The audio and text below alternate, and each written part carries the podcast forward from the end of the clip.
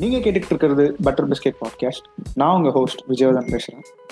And நான் host Jayesh. So இன்னைக்கு நம்ம ஆத்தர் செக்மெண்ட்ல எந்த டேரக்டர் பத்தி பார்க்க போறோம்னா குவிண்டன் டேரண்டினோ நம்ம தான் பார்க்க போறோம். அண்ட் அவரை பத்தி பேசுறதுக்கு நீங்க நம்மளோட சினிமா ஓவர் டோஸ் பேஜோட அட்மின் வட்ஸா ஜாயின் பண்ணிருக்காரு.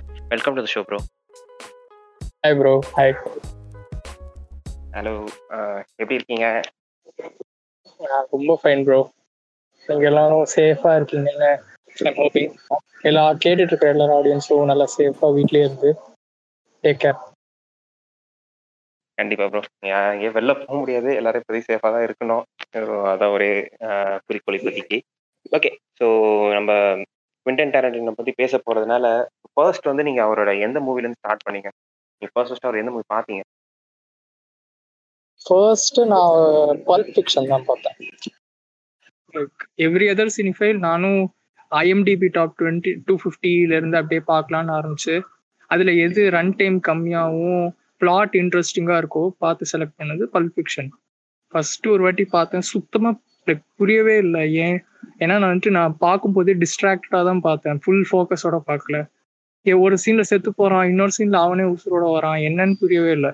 அதுக்கப்புறம் படத்தை முடிச்சுட்டு கூகுள் பண்ணேன் பல்ப் ஃபிக்ஷன் விக்கிபீடியா பேஜ்ல போய் பார்த்தா this film it's known for it's hyperlink narrative and non linear screenplay சரி அப்படின்னா என்னன்னு படிச்சு ரொம்ப ஃபேசினேட்டிங்காக இருந்துச்சு எனக்கு எனக்கு. அப்போதான் வந்துட்டு கதை ஒரு கதையை இப்படிலாம் சொல்ல முடியும்னு எனக்கு அந்த அந்த அப்போ பார்த்து தான் தெரிஞ்சுது. ஏன்னா இது வந்துட்டு திஸ் வாஸ் பிஃபோர் வட சென்னை. நான் அதுக்கு முன்னாடி வேற எந்த நான் லீனியர் படமும் பார்த்தது இல்லை. அதுதான் ஃபர்ஸ்ட் சரி ஓகேன்னு சொல்லிட்டு நான் அந்த அந்த ஃபைலை டெலீட் பண்ணாம எனக்கு அடுத்து எப்போ டைம் கிடைச்சதோ திருப்பி உட்காந்து பார்த்தேன் full ஃபோக்கஸோட I was blown away like அப்படி ஒரு படம் நான் பார்த்ததே இல்லை. இது வரைக்கும் ஒரு டுவெண்ட்டி ஃபைவ் டைம்ஸாவது பார்த்துப்பேன். மினிமம் அந்த படம் பார்த்துருப்பேன். சரி அதான் ஃபர்ஸ்ட் பார்த்தது. விஜய் உனக்கு? ஸோ எனக்கு வந்து கியூட்டியோட அறிமுகம் வந்து இன்க்ளோரியஸ் பேஸ்டர்ட்ஸ்ல தான். ஸோ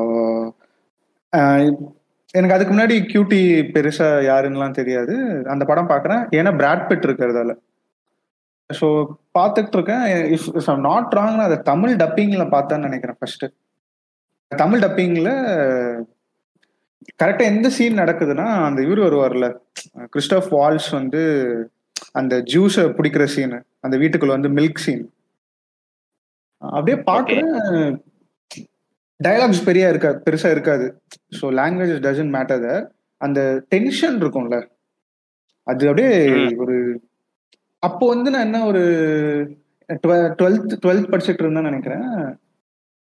அப்போ சினிமா பத்திலாம் பெருசா எதுவும் தெரியாது. அப்படியே ஒரு மாதிரி இருந்துச்சு. அந்த டென்ஷன் என்னால உணர முடிஞ்சது. அவன் மூச்சு விடும் போது எனக்கும் அந்த ரெஸ்ட்லெஸ்னஸ் இருந்துச்சு.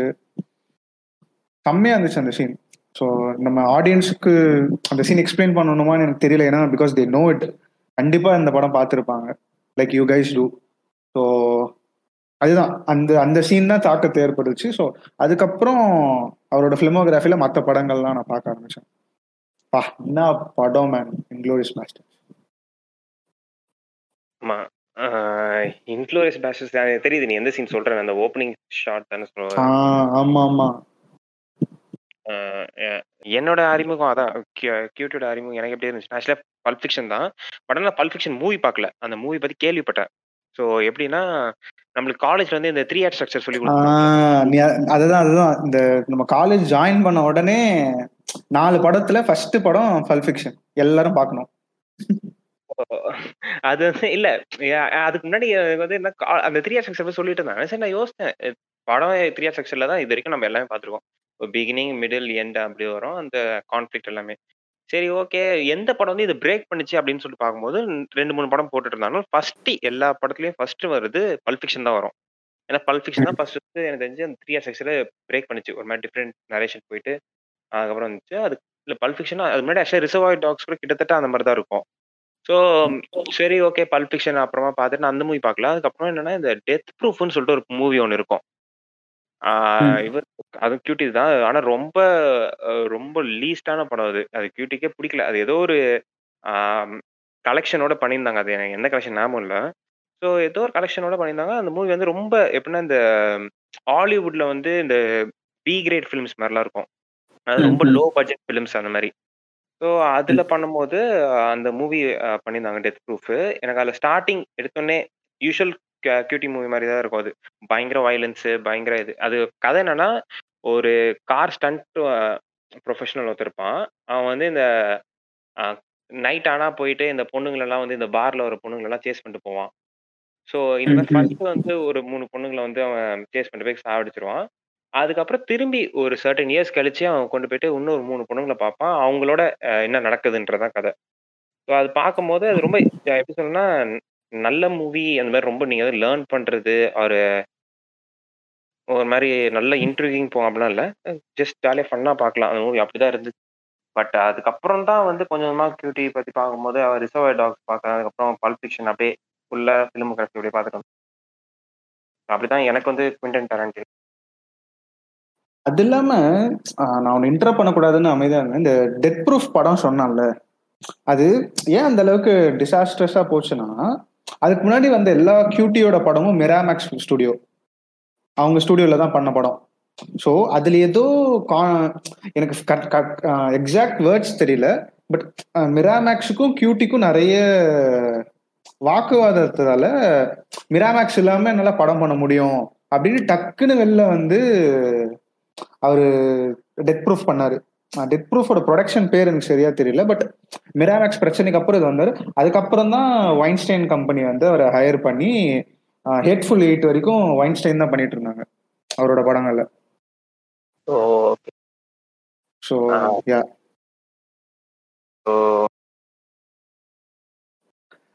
ப்ரோ அடுத்து நம்ம அவரோட படங்கள் பத்தி பேசும்போது எனக்கு வந்து இன்க்ளோரியஸ் பேஸ்டர்ட்ஸ் வந்து என்னோட ஃபேவரட் ப்ரோ ஸோ உங்களோட ஃபேவரட் படம் கியூட்டி ஃபிலிமோகிராஃபில் என்ன? அது ஏன் உங்களோட ஃபேவரட்னு சொல்லி அப்படியே படங்கள் பத்தி பேசுவோம். ஆஹ் எனக்கு எனக்கு ஃபேவரட் வந்துட்டு பல்ப் ஃபிக்ஷன் லைக் எனக்கு அது ஃபர்ஸ்ட் டைம் எனக்கு வந்துட்டு லைக் இப்போ நான் ஒரு ஒரு ஒரு ஃபில்ம் மேக்கர் ஆகணும் அப்படின்னு ஒரு ஒரு இன்ட்ரெஸ்ட் வந்துட்டு வந்துட்டு எனக்கு குட்ஃபெல்லாஸ் பார்த்து வந்துட்டு பட் ஒரு ஒரு கதை சொல்றது அவ்வளோ ஒரு ஒரு இம்பார்ட்டண்ட்டான ஒரு கருவி. அந்த விஷயத்திலயும் எனக்கு ரொம்ப ஒரு தாக்கம் கொடுத்ததுன்னா அது பல்ப் ஃபிக்ஷன் தான். அதுக்கப்புறம் நான் என்ன அவரோட எல்லா படமும் லைக் வச்சு வச்சு பார்த்தாலுமே இப்போ திருப்பி பல்ப் ஃபிக்ஷன் ரீவாட்ச் பண்ணாலும் அந்த இம்பாக்ட் வேற எந்த படமும் எனக்கு தரவே தராது. லைக் நான் வந்துட்டு சண்டை போட்டு சொல்லுவேன் அதுதான் அவரோட best best like in all aspects considered அந்த அந்த blending of dark comedy with அந்த ஒரு வைலன்ஸ் வந்துட்டு ரசிக்கும்படியா இருக்கிற லைக் அது ரொம்பவே கஷ்டமான விஷயம். லைக் அந்த கோரும் அப்படியே ஃபன்னா இருக்கிற மாதிரி. எவ்ரி திங் இஸ் பர்ஃபெக்ட் இந்த மூவி என்னை பொறுத்த வரைக்கும். ஜெயேஷ் உன்னோட உன்னோட ஃபேவரட் என்ன? ஏன் ஃபேவரட் எனக்கு வந்து ஜாங்கோ அன்செயின் தான் ஃபேவரட் எனக்கு ஜாங்கோ அன்செயின்ல வந்து கிறிஸ்டபர் வால்ஸோட அந்த ஆக்டிங் செம்மையா பிடிக்கும். அதாவது அது எப்பயுமே பார்த்தது லைஃப் சப்போஸ் நீங்க பார்க்கலன்னா மைண்ட் ஸ்பாய்லர் தான் அதுல வந்து ஒரு சீன் ஒன்று வரும். அவன் எப்பவுமே வந்து யாரையாவது மீட் பண்ணும்போது கையை ஹேண்ட் ஷேக் பண்ணும்போது அஹ், கையில இருந்து கன்னு வெளில வரும். ஸோ அந்த சீன் வந்து நீங்க பார்த்தோன்னா இந்த கபாலி படத்துல வந்துட்டு நான் ஃபர்ஸ்ட் அது ஃபர்ஸ்ட் கபாலி பார்த்ததுக்கு அப்புறம் தான் இது பார்த்தேன் ஜாங்கோ அன்செயின்ட்டு ஸோ அது பார்த்ததுக்கு அப்புறம் அந்த கபாலில அதே மாதிரி இருக்கும். ஞாபகம் இருக்கா? ரெண்டு மூணு சீன் அந்த ஸ்டார்டிங்ல மீட் பண்ணும்போது கையில அந்த ராட் வெளில வரும். ஆமா ஆமா. கிளைமேக்ஸ்ல கூட அந்த சைனீஸ் கேங் வந்து மீட் பண்ணும்போது கையில இருந்து கன்னு வெளில வரும்ல. ஸோ எனக்கு. ஆக்டிங் அந்த படத்துல ரொம்ப பிடிச்சிருந்துச்சு. அண்ட் இந்த கன்சின் எக்ஸ்பிரஷன் எக்ஸ்பெஷலி பிடிச்சிருந்துச்சு. அதுல வந்து அந்த எப்படின்னா இந்த முன்னாடி அந்த ஸ்லேவரி நடந்துட்டு இருக்க ஒரு விஷயத்த வந்து ஒரு மாதிரி டிஃப்ரெண்ட்டான ஒரு இதில் காமிச்சிருப்பாங்க. ஸோ அது வந்து எனக்கு அந்த அது ஆக்ஷன் சீக்வன்ஸும் செம்மையாக இருக்கும். கேரக்டர்ஸும் ரொம்ப சூப்பராக இருக்கும். அண்டு எப்படி சொல்கிறேன்னா ஒரு மாதிரி இந்த ஒரு சீன் செம்மையாக இருக்கும். ஒரு பிளாக்கோ ஒயிட் பர்சனோ நினைக்கிறேன். ஒரு ஒயிட் பர்சன் வந்து யாரோ ஒரு பிளாக் லேடி வந்து ஏதோ அந்த ஃபீல்ட்ல வந்து டிஸ்டர்ப் பண்ணினே இருப்பான். அப்போ வந்து இவன் இந்த மெயின் கேரக்டர் வந்து என்ன பண்ணுவான்?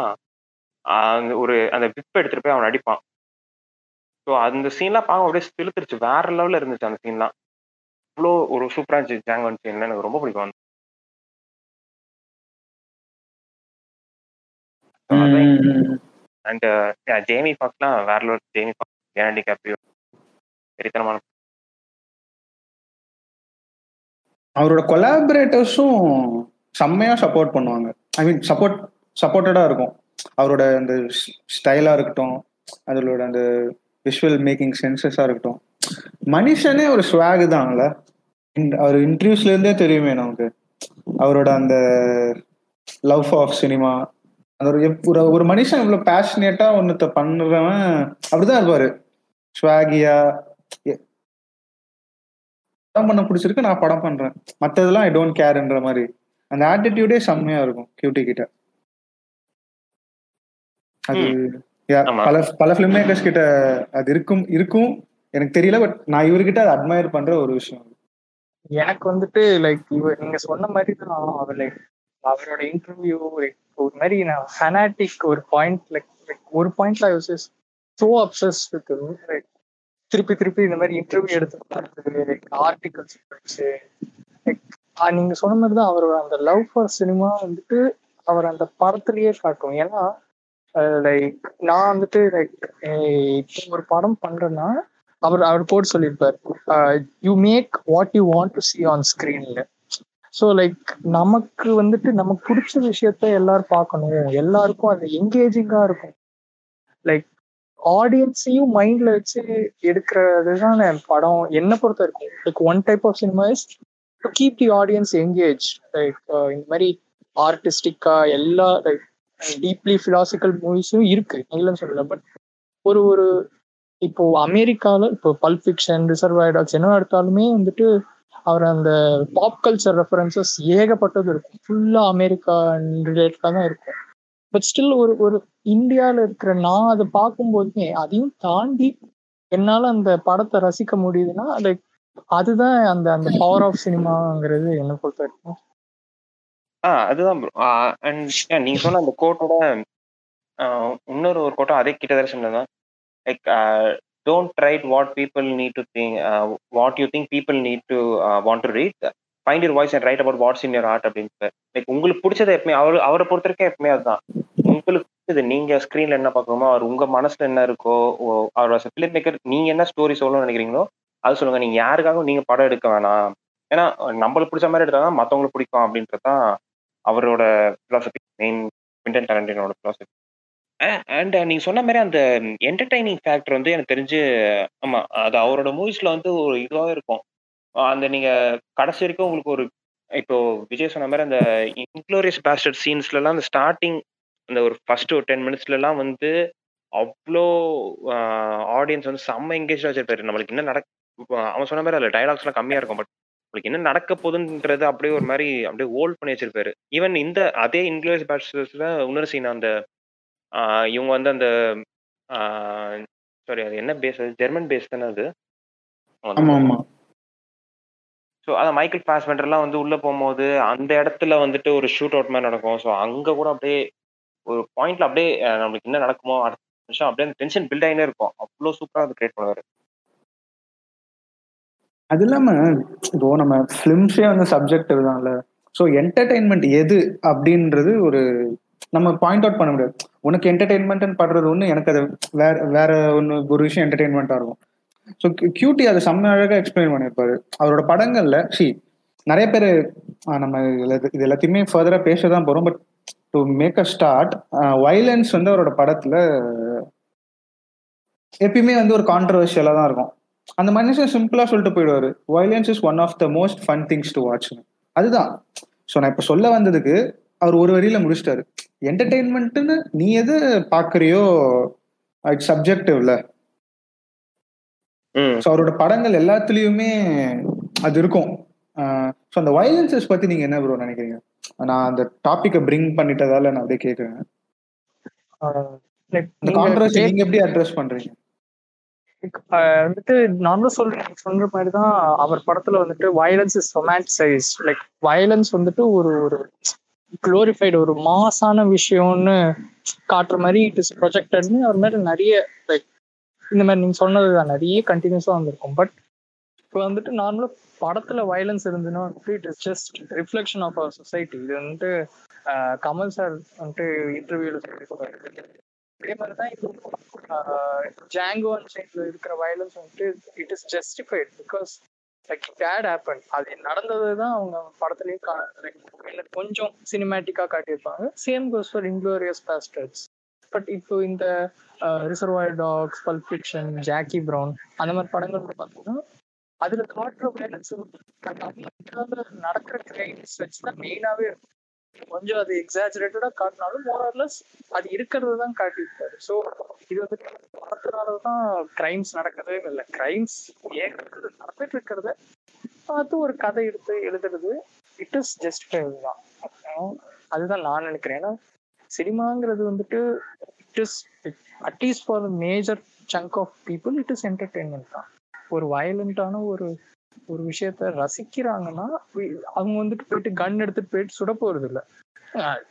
Just it is a kind of violent action movies ஒரு ஒரு ஆடியன்ஸ் இருக்காங்கன்னா அவங்களுக்கும் கேட்டர் பண்ற மாதிரி plus he likes violence in movies so எடுக்கிறாரு. ஸோ எனக்கு தெரிஞ்சு அது தப்பே இல்லை and no nobody has the rights to இது பண்ணக்கூடாது அது பண்ணக்கூடாதுன்னு ஒரு ஒரு ஆர்டிஸ்ட்டை போயிட்டு அப்படி சொல்லக்கூடாது. Unless it's hurting certain people sentiments or something like ரொம்ப ஒரு அபென்சிவான ஒரு விஷயத்த லைக் தப்பான முறையில பேசுனாங்களோ or misinformation பரப்பினாங்களோ maybe we can appeal but other தான் தட் யாருமே வந்துட்டு இங்க நோன் ஷுட் லைக் சே இது பண்ணக்கூடாது அது பண்ணக்கூடாது.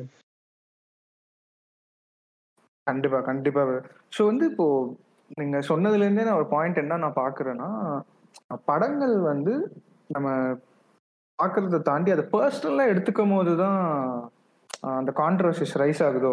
அப்போ நம்ம பாக்குறது வந்து ஜஸ்ட் அன் என்டர்டெயின்மெண்ட்டா மட்டும் பார்த்து முடிச்சுட்டு அதை ரொம்ப பர்சனலா எடுத்துக்க வேண்டாமோ? இல்ல ப்ரோ ஆக்சுவலி நான் என்ன நினைக்கிறேன்னா ஆஹ் நான் சொன்ன மாதிரி இப்போதைக்கு நம்ம ஆர்டர்டா படம் பாக்குறோம் பட் அதையும் தாண்டி ஒரு மெஜாரிட்டியான பாப்புலேஷனுக்கு மூவிஸ்ங்கிறது ஒரு என்டர்டெயின்மெண்ட் ஒரு டைம் பாஸ் தான்.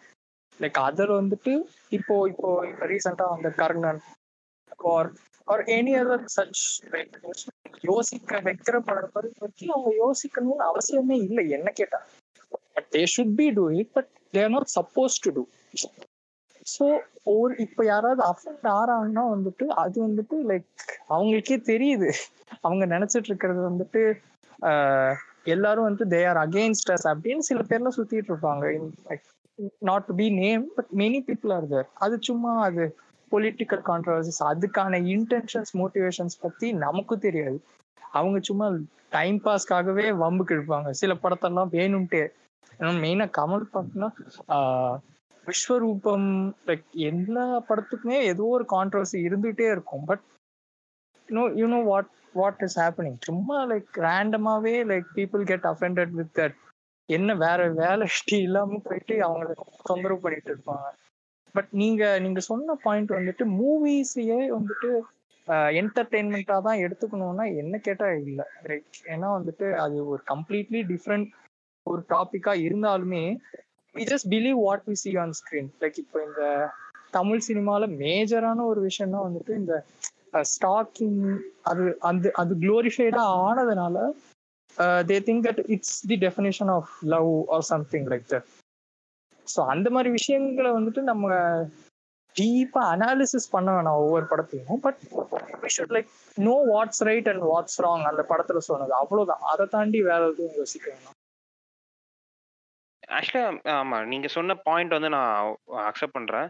லைக் நீங்க வந்து மூவிஸ அது என்டர்டைன்மெண்ட் நினைக்கிறவங்களுக்கு என்டர்டைன்மெண்ட் ஒரு சில விஷயம் நம்ம என்ன ஸ்க்ரீன்ல பாக்குறோமோ சில பேர் அதான் எடுத்துப்பாங்க. ஸோ அதுவும் இது. அண்ட் விஜய் கேட்டதுக்கு இப்போ விஜய் நீ கேட்டல அவரோட மூவிஸ்ல வயலன்ஸ் பத்தி என்ன நினைக்கிறீங்க அப்படின்னு? எனக்கு வந்து எப்படின்னா கியூட்டி ஏதோ ஒரு ஒரு இன்டர்வியூ இது ரொம்ப ஃபேமஸான இன்டர்வியூ நிறைய பேர் பார்த்துருப்போம். வேற ஒருத்தவங்க வந்து கேட்பாங்க வயலன்ஸ் எதுனே பிகாஸ் இட்ஸ் சோ ஃபன் ஜான் அப்படின்பாரு ஆஹ் அந்த வயலன்ஸ் வந்து எதோ போட்டு பண்ணுங்க? அண்ட் என்னன்னா இப்போ ஒரு சில மூவிஸ்ல இருக்கு. வயலன்ஸ் வந்து ஒரு சில மூவிஸ்ல இருக்கு. அது எப்படின்னா நம்மள வந்து ரொம்ப டிஸ்டர்ப் பண்ணும். ம், பயங்கரமா டிஸ்டர்ப் பண்ணும். ஓகேவா?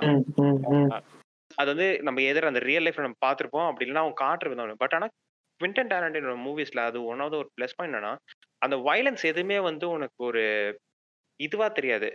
டிஸ்டர்ப் ஆகிற இது உனக்கு ஒரு ஃபன்னா தெரியும்.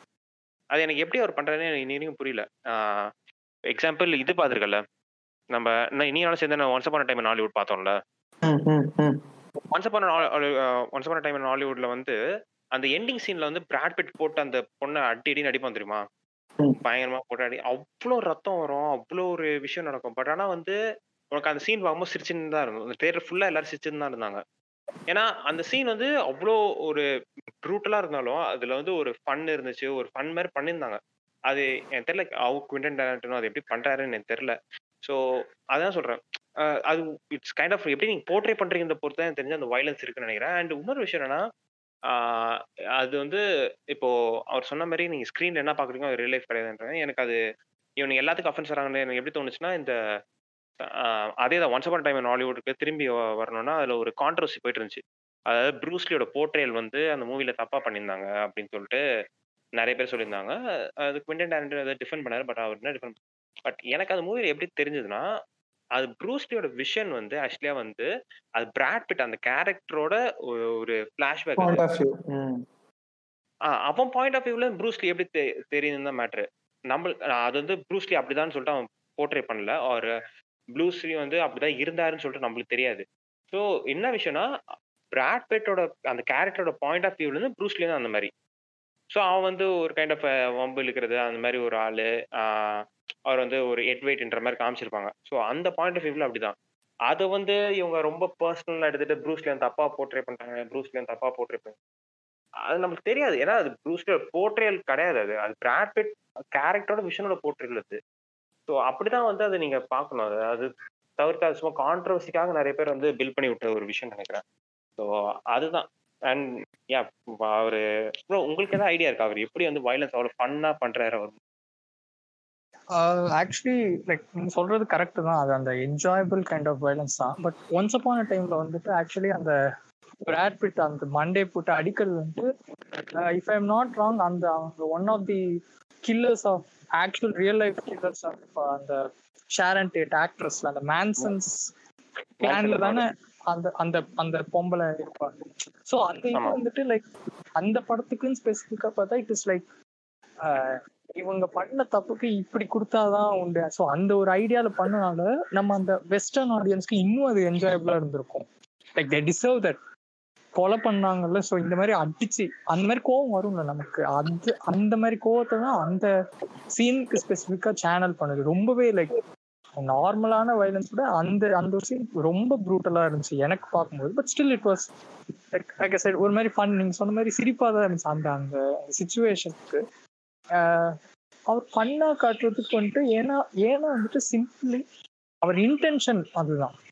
டு மேக் இட் ஃபன் எல்லாரையும் வந்துட்டு இப்போ for example twelve years and இது இப்போ அந்த கர்ணன் எது எது எடுத்துக்கிட்டாலுமே அதுல இருக்கிற வயலன்ஸ் வந்து it is not supposed to be it is like அந்த ரிஃப்ளெக்ஷன் இது நடந்துச்சு ஸோ அந்த மாதிரி இது இந்த இவர் படத்துல இல்லை. இவர் படத்துல வந்துட்டு அது ஒரு ஒரு மீடியம் ஆஃப் என்டர்டெயின்மெண்ட்னால அதுதான் அவர் இன்டென்ஷனாகவும் இருக்கிறதுனால நமக்கும் அது கன்வே ஆகுது. ஏன்னா அவர் எழுதும் போது அதை ரசிச்சு எழுதியிருப்பாரு நமக்கு அது தெரியும். அந்த I shot Marvin in the face அந்த அந்த ரிசர்வர் டாக்ஸ்ல அவர் அந்த லைக் டிம்ராத் கேரக்டர் அப்படி ரத்தத்தோட கடக்கும் போது கூட அந்த எடுத்து ஷூட் பண்றது லைக் சோ மச் திங்ஸ் அது அது பார்க்கவே ஒரு மாதிரி சினிமேட்டிக்காகவும் இருக்கும் என்ஜாயபிளாகவும் இருக்கும். எனக்கு தெரிஞ்சு அந்த இன்டென்ஷன்னால தான் நமக்கு அந்த ஃபன் கன்வே ஆகுது. ஆக்சுவலா நீங்க சொன்னதுல இருந்து என்னோட பாயிண்ட் என்னன்னா சி வயலன்சஸ் வந்து ஒரு தின் லைன் தான். அது ஓவரா தாண்டிட்டாலும் பிரச்சனை. இது இந்த பக்கம் வந்துட்டாலும் அது பிரச்சனை. ஸோ கியூட்டி அது எப்படி டேக்கிள் பண்ணுறாருன்னு நான் பார்க்குறேன்னா நீங்கள் சொன்ன மாதிரி கியூட்டிக்கு வந்து வயலன்சஸ் வந்து ஃபன்னுன்னு ஆடியன்ஸை படம் பார்க்கறதுக்கு முன்னாடியே நம்மளுக்கு அது இன்கார்பரேட் ஆகிடுதோ அப்படின்ற கேள்வி எனக்கு ஒன்று ஸோ நம்ம வந்து ப்ரூட்டலாக தான் இருக்க போகுது. ரத்தம் தெரிக்க தான் போகுது. பட் ஆனால் அது ஃபன்னாக இருக்க போகுது. அப்படின்னு நம்மளுக்கு தெரிஞ்சிட்டதால வி ஆர் ரெடியா போய் பாக்குறதால ஒருவேளை அப்படி இருக்கா? அப்படின்றது ஒரு கேள்வி எனக்கு. அண்ட் செகண்ட் ஒன் வந்து என்னன்னா என்னதான் புரூட்டாலிட்டி இருந்தாலும் அந்த கோரியா பிளட் இருந்தாலும் அந்த சீன்ஸ் வந்து ரொம்ப சகிப்பு தன்மையா இருக்காது அப்படி மூஞ்ச சுழிக்கிற மாதிரி இருக்காது அந்த சீன் ஸோ அதுவும் ஒரு ப்ளஸ்ஸாக தான் இருக்கும்னு நினைக்கிறேன். ஏன்னா இப்போ நம்ம ரொம்ப புரூட்டாலிட்டி இந்த கோர்லாம் பார்க்கும்போது நம்மளுக்கு ஒரு மாதிரி என்ன சொல்றது? நம்மள மீறிய சப்கான்சியஸா நமக்கு ஒரு மாதிரி சகிப்புத்தன்மை வந்துடும் ஆஹ் என்னடா இவ்வளோ ரத்தம் அப்படின்னு. ஆனா அவர் பண்ணும்போது அது மேபி மியூசிக்கா இருக்கலாம். Some other element always takes takes over the பிளேஸ்ன்ற மாதிரி தான் நான் அதை பாக்குறேன் நீங்க நீங்க என்ன நினைக்கிறீங்க? நான் சொன்ன. ரெண்டு பாயிண்ட்ல ஆமா ப்ரோ நீங்க செகண்ட் சொன்னது மெயினா வந்துட்டு நீங்க சொன்னது கரெக்ட் தான். லைக் ஃபுல்லா வயலண்டாவே ரத்தமாவே இருந்தா ஆப்வியஸ்லி யாருக்குமே லைக் அதை என்ஜாய் பண்ண முடியாது. பட் ஏன் ஸ்பெசிஃபிக்கா அப்படி இருக்கு. இந்த பிளெண்டிங் ஆஃப் ஜானர்ஸ் இப்போ வந்துட்டு ஒரு ஒரு வயலண்டான ஒரு என்ன சொன்னேன் அந்த pulp fiction I shot Marvin in the face அது ஆக்சுவலி நீங்க அவுட் ஆஃப் கான்டெக்ட் எடுத்து பார்த்தா அது ஒரு ட்ராஜடி அது.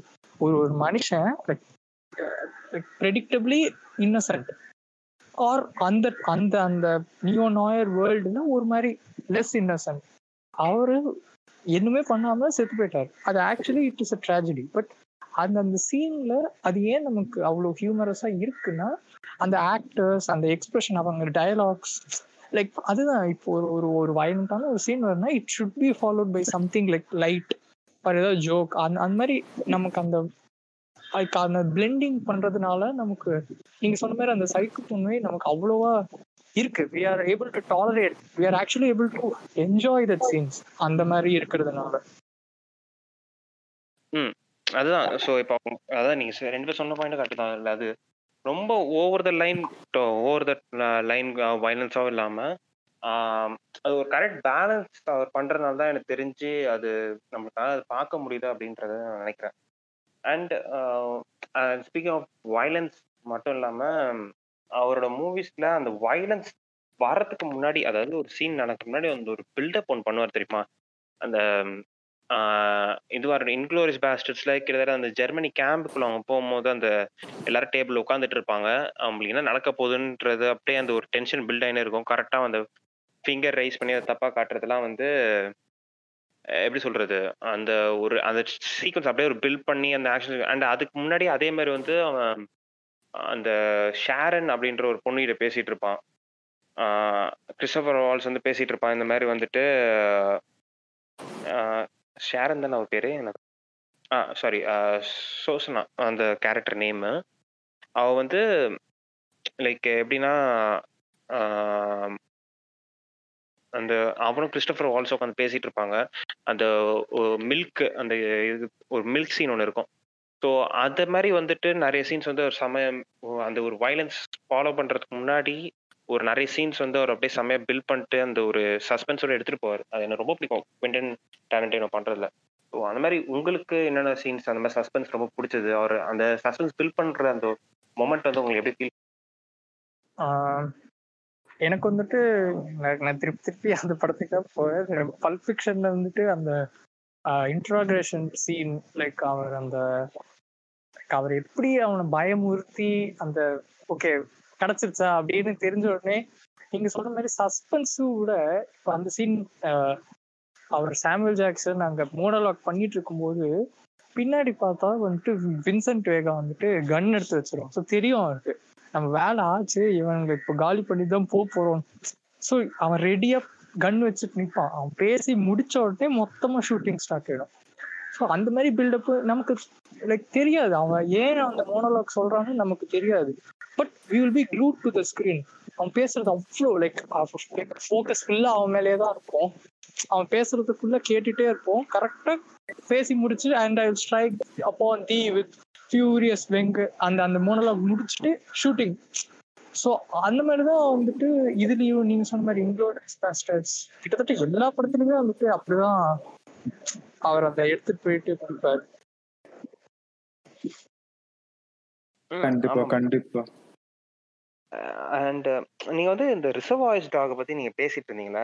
அந்த மூவி வந்து எனக்கு நிறைய பேர் பேசுவாங்க பட் அதுல அது எப்படி சொல்றதுன்னா நான் நான் ஃபர்ஸ்ட் ஃபர்ஸ்ட் அது பல்ஃபிக்ஷனுக்கு முன்னாடி ஒரு மூவி பல்ஃபிக்ஷனுக்கு அப்புறம் அதை தொடர்ந்து பார்த்த ஒரு மூவி ஸோ அந்த மூவியில் வந்து நான் ஒரு மாதிரி டிஃப்ரெண்ட்டாக இருந்துச்சு. ஓ, அதாவது நம்ம ஐஸ்ட் படம் பார்த்துருக்கோம் நம்ம எல்லாத்தையும் நிறைய ஐஸ்ட் மூவிஸ் பார்த்துருக்கோம் பட் ஆனால் ஒரு பேங்க் ராபரி ஒரு ஐஸ் முடிஞ்சதுக்கப்புறம் நடக்கிற ஒரு விஷயத்தை விஷயத்த வந்து அவங்க சூப்பராக பண்ணியிருப்பாங்க எனக்கு அந்த மூவி வந்து ரொம்ப ஒரு மாதிரி டிஃப்ரெண்ட்டாக இருந்துச்சு. எப்படின்னா நம்ம இதை அது ரொம்ப சிம்பிளான ஸ்டோரிலேருந்து தான்.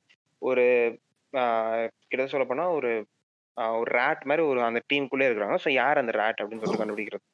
ஸோ அந்த மாதிரி வந்துட்டு நிறைய பண்ணியிருப்பாங்க. அதில் எப்படி சொல்கிறதுன்னா அந்த ஸ்டா- ஒரு சீக்வன்ஸ் ஒன்று இருக்கும்ல. அது ரொம்ப ஃபேமஸான ஒரு சீக்வன்ஸு கீழே மிஸ்டர் பி பிங்க் கீழே மேலே வந்து ஒயிட் இருந்துட்டு அவங்க ரெண்டு பேரும் அந்த கன் ஷூட் கன் வச்சு பாயிண்ட் பண்ணுறலாம் அவ்வளோ சூப்பராக ஒரு சின்ன ஒரு குறுகிய ஒரு ஸ்பேஸில் கம்மியான ஒரு ஆளுங்களை வச்சு அப்படி ஒரு ஆக்ஷன் சீக்வன்ஸ் பில்ட் பண்ணதே ரொம்ப இதுவாக இருந்துச்சு. அண்ட் அதான் அவர் ஃபர்ஸ்ட் ஃபிலிம் நினைக்கிறேன். ரிசர்வ் டாக்ஸ் தான் அவரோட ஃபர்ஸ்ட் ஃபிலிம் ஆமா ஆமா. ஆமா ஆமா ஆமா. ஸோ அதுவே வந்து எனக்கு ரொம்ப டிஃப்ரெண்டாக இருந்துச்சு அந்த மூவில குவிண்டன் டாரண்டினோ படத்துல ரிசர்வாய் டாக்ஸ் வந்து ரொம்ப டிஃப்ரெண்டாக இருந்துச்சு. எப்படி அவங்க அந்த ஒரு மாதிரி டிஃப்ரெண்டாக ட்ரை பண்ணியிருக்காங்க அந்த ராபரி எப்படி அது இல்லாம ரொம்ப இது என்னன்னா சி நமக்கு வந்து பேர் வச்சுதான் நம்மளுக்கு பழக்கம். அங்க அந்த ஒயிட் ரெட் கலர்ஸ் வச்சு போனது அது ஞாபகமும் இருக்கும் நமக்கு. படம் ஃபுல்லா அந்த ஒரு சேலஞ்சா செம்மையா புல் ஆஃப் பண்ணிருப்பாரு அவரு. அந்த கேரக்டர்ஸ் பேர் நான் சொல்றேன். பிங்க் ஆரஞ்சு பிளாண்டு செம்மையா இருக்கும் அந்த மேட்ரு அது ஆக்சுவலி வந்துட்டு ஒரு ஒரு ஒரு ஜாப்பனீஸ் படமும் ஏதோ ஒரு ஒரு ஒரு ஓல்டர் ஃபிலிம் பார்த்து தான் ப்ரோ இன்ஸ்பயர்ட் அந்த வந்துட்டு அந்த கலர்ஸ் வச்சு நேம் வைக்கிறது அவங்க ஐடென்டிட்டியை கன்சீல் பண்றது. லைக் அந்த மாதிரி லைக் அந்த சட்டிலான ட்ரிபியூட்ஸ் இப்போ இப்போ வந்துட்டு இது இது நான் ஆஃப் டாபிக் தான் பட் நான் நார்மலா பார்த்ததுட்டு அவர் படத்துல காப்பி அடிப்பாரு அப்படின்னு சொன்னா இந்த மாதிரி ஒரு ட்ரிபியூட் இது இல்லைனாலும் வந்துட்டு அந்த படம் இன்னுமே தரமா தான் இருந்திருக்கும். அந்த அந்த கலர் கலர்ல பேர் வைக்காம இருந்தனாலுமே அந்த படம் தரமா தான் இருந்திருக்கும். சோ அது இல்ல இப்போ இது ஆஃப் டாபிக்கே வேண்டாமே. நம்ம இது பேசுவோம் இந்த டாபிக்குமே சி நம்ம ஆஸ் அ ஃபெல்லோ கிரியேட்டர்ஸா நம்ம ஆடியன்ஸ்க்கு என்ன சொல்லணும்னா டிஃப்ரென்ஸ் இருக்கு. இன்ஸ்பயர்டுக்கும் அந்த காப்பி அடிக்கிறதுக்கும் வித்தியாசம் இருக்கு இல்லையா? அந்த லைனை நம்ம ரொம்ப ஃபியூஷன் பண்ணி ரொம்ப கன்ஃபியூஸ் பண்ணிக்கிறோமோன்னு நினைக்கிறேன். அது நீங்க எப்படி பாக்குறீங்க அது? நம்ம கியூட்டி பாயிண்ட் ஆஃப் வியூலயே பேசுவோமே. ஏன்னா அவர் ரொம்ப அழகா சொல்லியிருப்பாரு அந்த explanation I steal from every movie ever made அப்படிங்கிறது அப்படி அவரோட ஆமா. இல்ல அந்த கோட்டை தாண்டி அவரோட அந்த ஐடியாஸ் இருக்குல்ல. அவர் அவரு டெஃபினேஷனே சொல்லியிருக்காரு. அவர் எப்படி பாக்குறாரு? இன்ஸ்பயர்டையும் அந்த காப்பி அடிக்கிறதையும். இப்போ என்னை பொறுத்த வரைக்கும் வந்துட்டு இப்போ இந்த இந்த ரிசர்வாயர் டாக்ஸ்லேங்கிறது இந்த ஒரு ஆஸ்பெக்ட் தான் வந்துட்டு இன்ஸ்பயர்ட் பட் அதை தாண்டி அந்த ஸ்டோரி லைன் அந்த கேரக்டர்ஸ்குள்ள இருக்கிற இன்ட்ராக்ஷன் எல்லாமே வந்துட்டு லைக் ஒரிஜினலான ஒரு ஐடியா தான். பட் இப்போ வந்துட்டு பிளேயரைஸ் பண்றதுன்னா அப்ரப்டா அப்படியே மொத்தமா அந்த ஸ்டோரி லைன் எடுத்து வச்சு எடுக்கிற ஆளுங்க இருக்காங்க. பட் ஆமா அவரோட எல்லா படமே நான் பார்த்துருக்கேன். பட் இது நானும் வந்துட்டு ஒரு ஃபேர் ஷேர் ஆஃப் ஓல்டு அந்த ஃபாரின் மூவிஸ் எல்லாமே பார்த்துருந்தாலுமே I don't think I have come across any thing that பிளேட்டண்டா ஒரு காப்பி அடிச்ச மாதிரி. ஜஸ்ட் ஒரு ட்ரிபியூட்டா இருக்கிறது அந்த இன்னும் நீங்க சொன்ன மாதிரி அந்த stand off scene Mexican stand off scene reservoir dogs அதெல்லாம் வந்துட்டு டாலர் ஸ்ட்ராலஜியில வந்துட்டு the good the bad the and the ugly அது ஒரு ஒரு சட்டிலான ஒரு ரெஃபரன்ஸ் தான். அதையும் தாண்டி அதுக்கும் அந்த ஸ்டோரிக்குமே வந்துட்டு எந்த ஒரு கனெக்டும் இல்லை. I don't think he's actually plagiarized anything. ஆக்சுவலா அவர் இன்ஃபியூஸ் பண்ணிட்டு அவரோட ஓன் வேர்ல்டு தான் கிரியேட் பண்றாரு. ஸோ அதுல இருக்க கேரக்டர்ஸுக்கு மட்டுமே அந்த இன்ஸ்பயர்ட் விஷயங்கள் இருக்கிறத தாண்டி எப்பயுமே இவர் வந்து அவரோட ஸ்டோரியா இருக்கட்டும் அவரோட வேர்ல்டா இருக்கட்டும் அது கியூட்டியோட வேர்ல்டா தான் இருக்கும். ஏன்னா ஒரு மனுஷனால இவ்வளவு வருஷம் பிளேஜரிசம் பண்ணி சஸ்டெயின் பண்ண முடியாது. அந்த ஒரு யூனிக்னஸ் இருந்தா தானே ஆடியன்ஸை ஃபுல் ஆஃப் பண்ணும். இவ்வளோ ஃபேன் பேஸ் வச்சுட்டு. நீங்க சொல்ற மாதிரிதான் அவர் அப்படி பார்த்தா இப்போ வர young directors in Tamil cinema எல்லாருமே அப்போ குவிண்டன் டெரண்டினோ பார்த்து காப்பி இருந்தாலும் சொல்லணும். அவர் பண்றது காப்பினா ஏன்னா லைக் ஒரு இப்போ இருக்கிற நியூ ஏஜ் டேரக்டர்ஸ் எல்லாருமே தேர் இன்ஸ்பயர்ட் பை டேலண்டினோட ஸோ அது நீங்க சொன்ன மாதிரி if is just copying it யாருக்கும் அது அவர் படத்தை பார்க்க பிடிக்காது. அந்த ஒரிஜினாலிட்டி அந்த அந்த யூனிக்கான கண்டென்ட்னால எல்லாரும் அவருக்கு அவ்வளோ ஒரு ஃபேன் பேஸ் இருக்கு யா கண்டிப்பா. ஆஹ் அதுதான். இப்போ நீங்க சொல்றீங்க அதான் இப்போ அவன் சொன்னால இன்ஸ்பிரேஷன் அப்படின்னா அப்படின்னு பார்த்தா என்ன சொல்றது? நம்ம கார்த்திக் சுப்ராஜ் எல்லாம் வந்து பார்த்தோன்னா காப்பி தான் சொல்ல முடியும். குண்டன் டரண்டினோ நீங்க சொன்ன மாதிரி பார்த்தா. ஏன்னா கார்த்திக் சுப்ராஜ் ஆசன் அவ்வளோ ஒரு பிரில்லியண்டான ஒரு இன்ஸ்பிரேஷன் இருக்கும் கார்த்திக் சுப்ராஜுக்கு. ஹோம்மேட்ஸ். தான் அதே மாதிரிதான் வந்துட்டு நீங்க கார்த்திக் சுப்ராஜ் சொன்னா நான் ரொம்ப ஃபேனால ஜிகர்தண்டா வந்துட்டு டர்ட்டி கார்னிவல் படத்தோட காப்பின்னு சொல்லுவாங்க. பட் நான் அந்த படத்தை அதுக்காகவே பார்த்தேன். சரி என்னடா அப்படி? ஏன்னா எனக்கு ஜிகர்தண்டா ரொம்ப பிடிக்கும். சரி ஓகே என்ன காப்பி அடிச்சிருக்கான்னு போய் பார்த்தா லைக் அந்த ஒரு ஒரு ஒரு டேரக்டர் ஒரு கேங்ஸ்டர் படம் பண்றதை தவிர்த்து வேற எந்த எலிமெண்ட்ஸுமே அதுல அவ்வளவா இருக்காது. பட் ஆனா நானும் பார்த்துருக்கேன். சில ஷார்ட்லாம் சிமிலரா இருக்கும். சில சீக்வன்ஸ் சில சீன்ஸ் தட் இஸ் சிமிலரா இருக்கும். அது ஆப்வியஸ்லி லைக் என்ன சொல்றது? டிஃபெண்ட் பண்ணணும் இல்லையோ பட் ஒரு பாயிண்ட்ல வந்துட்டு நமக்கு இன்ஸ்பிரேஷனுங்கிறது நமக்கே தெரியாம வரும். இப்போ நான் வந்துட்டு இப்போ ஒரு ஒரு க- நான் எழுது எழுதுறேன்னா ஒரு சீன் எழுதுனா நான் யோசிப்பேன் "பா, செம்மையா இருக்கு இது. என்ன வேற லெவல் நம்ம இவ்வளோ அறிவாளி ஆயிட்டோம்? பட் அப்புறம் ரெண்டு நாளுக்கு அப்புறம் எடுத்து பார்ப்பேன் இது வந்துட்டு நான் ஒரு வாரம் முன்னாடி பார்த்த படத்துல இருந்து நான் எழுதியிருப்பேன். அது வந்துட்டு அன்இன்டென்ஷனலி எனக்கு அந்த ஒரு இன்ஃப்ளூயன்ஸ் இருக்கும். அது வந்துட்டு லைக் அது ஒண்ணுமே பண்ண முடியாது. நம்ம ஒரு ஒரு கிரியேட்டர் யாரா இருந்தாலும் சரி. கிரியேட்டருக்கு வந்துட்டு அது கண்டிப்பா இருக்கவே செய்யும். பட் இப்போ வேணும்ட்டே லைக் சோம்பேறித்தனத்துல ஆர் ஜஸ்ட் ஓகே இந்த ஃபார்ம்ல ஒர்க் ஆகுது. அந்த படத்துல சூப்பரா இருந்துச்சு. அங்கேருந்து உருவி இங்க போடலாம் அப்படிங்கிற இன்டென்ஷனலா பண்றது தவிர்க்கலாம். இப்போ நான் சொன்ன மாதிரி லைக் நமக்கே அறியாம நம்ம எழுதிட்டோம்னா அந்த அந்த ஆடுகளம்ல வந்துட்டு அமோரஸ் பெரோஸ் அந்த மாதிரி இன்ஸ்பிரேஷன் சொல்லிட்டு ஃபில்மோகிராஃபியில மென்ஷன் பண்ற மாதிரி போடணும். தட் இஸ் அட்லீஸ்ட் அக்செப்டபிள் என்னை பொறுத்த வரைக்கும் யா நீங்க ஆடுகளம் பத்தி பேசுனதுனால வெற்றிமாறனோட ரீசெண்ட் ஒரு இன்டர்வியூலயுமே அவர் சொல்லியிருக்காரு. என்னன்னா அஸ்வினோட இன்டர்வியூ ரஷ்யன் ஒரு இன்டர்வியூல so quote and quote Vetrimaaran என்ன சொன்னாருன்னா நிறைய பேர் நிறைய விஷயங்கள் சொல்லுவாங்க. எனக்கு இன்னைக்கு ஞாபகம் இருக்கும் பட் ஒரு ஒரு மாசத்துக்கு அப்புறம் எனக்கு அது ஞாபகம் இருக்காது. But the idea remains in my mind so அது யார் எப்போ சொன்னான்றது எனக்கு ஞாபகம் இருக்காது. ஸோ ஆஸ் அ ஃபிலிம் மேக்கரா நம்மளால அதை புரிஞ்சுக்க முடியல. சரி நான் நம்ம ரெண்டு பேரை பத்தி பேசுறேன். பீயிங் ஃபெல்லோ ஃபிலிம் மேக்கர்ஸ் நமக்கு நம் நம் நம்ம நம்மவே அதை ஃபேஸ் பண்ணியிருக்கோம்ல. இப்போ ஃபார் எக்ஸாம்பிள் ஜெயேஷ் வந்து எனக்கு ஏதோ ஒரு ஐடியா சொன்னா it will remind in my என் மைண்ட்ல ஓடிக்கிட்டே இருக்கும் அது. ஒரு நாள் வந்து நான் ஜேஎஸ் கிட்டே அதை எக்ஸ்பிளைன் பண்ணுவேன். அவன் இது நான் சொன்னது தானேன்னு சொல்லுவான். எனக்கு அது ஆச்சரியமா இருக்கும். ஸோ அவர் அப்பவே என்ன சொல்லியிருக்காருன்னா அவர் அவர் என்ன ப்ராக்டிஸ் பண்றாருன்னா யாரா ஏதாவது ஐடியாஸ் நல்லா சொல்லியிருந்தாருன்னா அது யார் எப்போ சொன்னாருன்னு எழுதி வச்சுப்பாரோ so at the possible time or at the right place அதுக்கான கிரெடிட் நான் எப்பயுமே கொடுத்துட்டு இருக்கேன். மேபி தட்ஸ் குட் ப்ராக்டிஸ் இல்லையா? அதை நம்மளும் ஃபாலோ பண்றதுல எந்த தப்புமே இல்லைங்களே. கரெக்ட் கரெக்ட் ஆம், ஆமா. அதான் அதுதான் நான் சொல்ல வந்தேன். அது அதான் இப்போ அவங்க சொன்ன மாதிரி இது யார் எப்போ சொல்லியிருக்காங்க அப்படின்றத நீ வந்து உன்னால ரிமெம்பர் பண்ண முடியாது. நிறைய விஷயம் பண்ணிட்டு இருக்கோம். பட் விஷயம்னா அதான் நம்ம இதுக்கு முன்னாடி நாங்கள் பேசின பாட்காஸ்ட்ல அஸ்வின் சார் ஒன்று இல்லையா? அவர் சொன்னார் எங்ககிட்ட. நான் அவர்கிட்ட கேட்டோம். காப்பிக்கும் நீங்கள் இன்ஸ்பிரேஷனுக்கு என்ன டிஃப்ரென்ஸ் பார்க்குறீங்கன்னு அவர் சொன்னார்.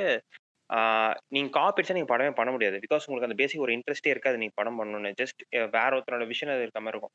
ஸோ உண்மையிலேயே வந்து யாராவது ஒருத்தர் ஒரு ஃபிலிம் மேக்கர் வந்து ஒரு மூவி பண்றாங்க ஒரு பேஷனாக பண்றாங்கன்னா தேவோட ஹேவ் ஒரு இன்ஸ்பிரேஷன் இருக்கும் ஆப்வியஸ்லி அதாவது நம்ம நிறைய சீன்ஸ் பார்த்துருப்போம் நிறைய மூவிஸ்ல வந்து பழைய டேரக்டர்ஸ் இன்ஸ்பிரேஷன் இருக்கும்.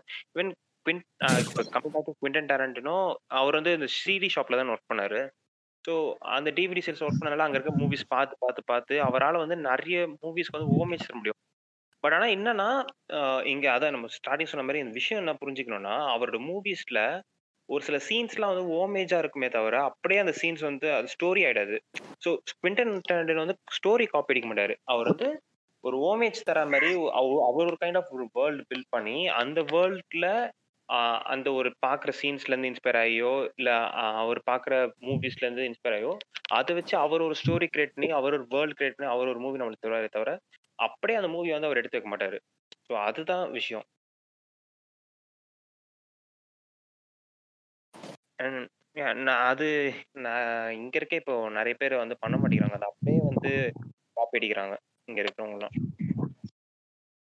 இல்ல இவர் நம்ம வச்சன்ஸ் அவர் சொன்ன மாதிரி அதுதான். உனக்கு நீ பேஷனேட்டா வரவங்க ஃபிலிம் மேக்கிங் நம்ம ஏன் ரெஸ்பெக்டிவ் ஆஃப் அதர் ஜாப்ஸ் நம்ம ஏன் ஃபிலிம் மேக்கிங் சூஸ் பண்றோம்? பிகாஸ் அதுல ஒரு ஹை கொடுக்குது. நமக்கு அது ஒரு எக்ஸைட்மெண்ட் இருக்கும். ஒரு ஒரு ப்ராஜெக்டும் பண்ணும்போது. அந்த எக்ஸைட்மெண்ட் சஸ்டெயின் ஆகணும்னா you should explore yourself நீங்க இதை கத்துக்கிட்டே தான் இருக்கணும். ஏன்னா சி லெஜெண்டா இருக்கிற மணிரத்னம் சார் இன்டர்வியூல என்ன சொல்றாருன்னா I'm keep on learning everyday so அப்படிப்பட்டவருக்கே daily learning process தேவைப்படுது நம்மளே ஏமாத்துறோம்.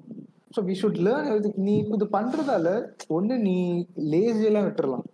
உன் ஜாபுக்கே நீ ஆனஸ்டா இல்லை.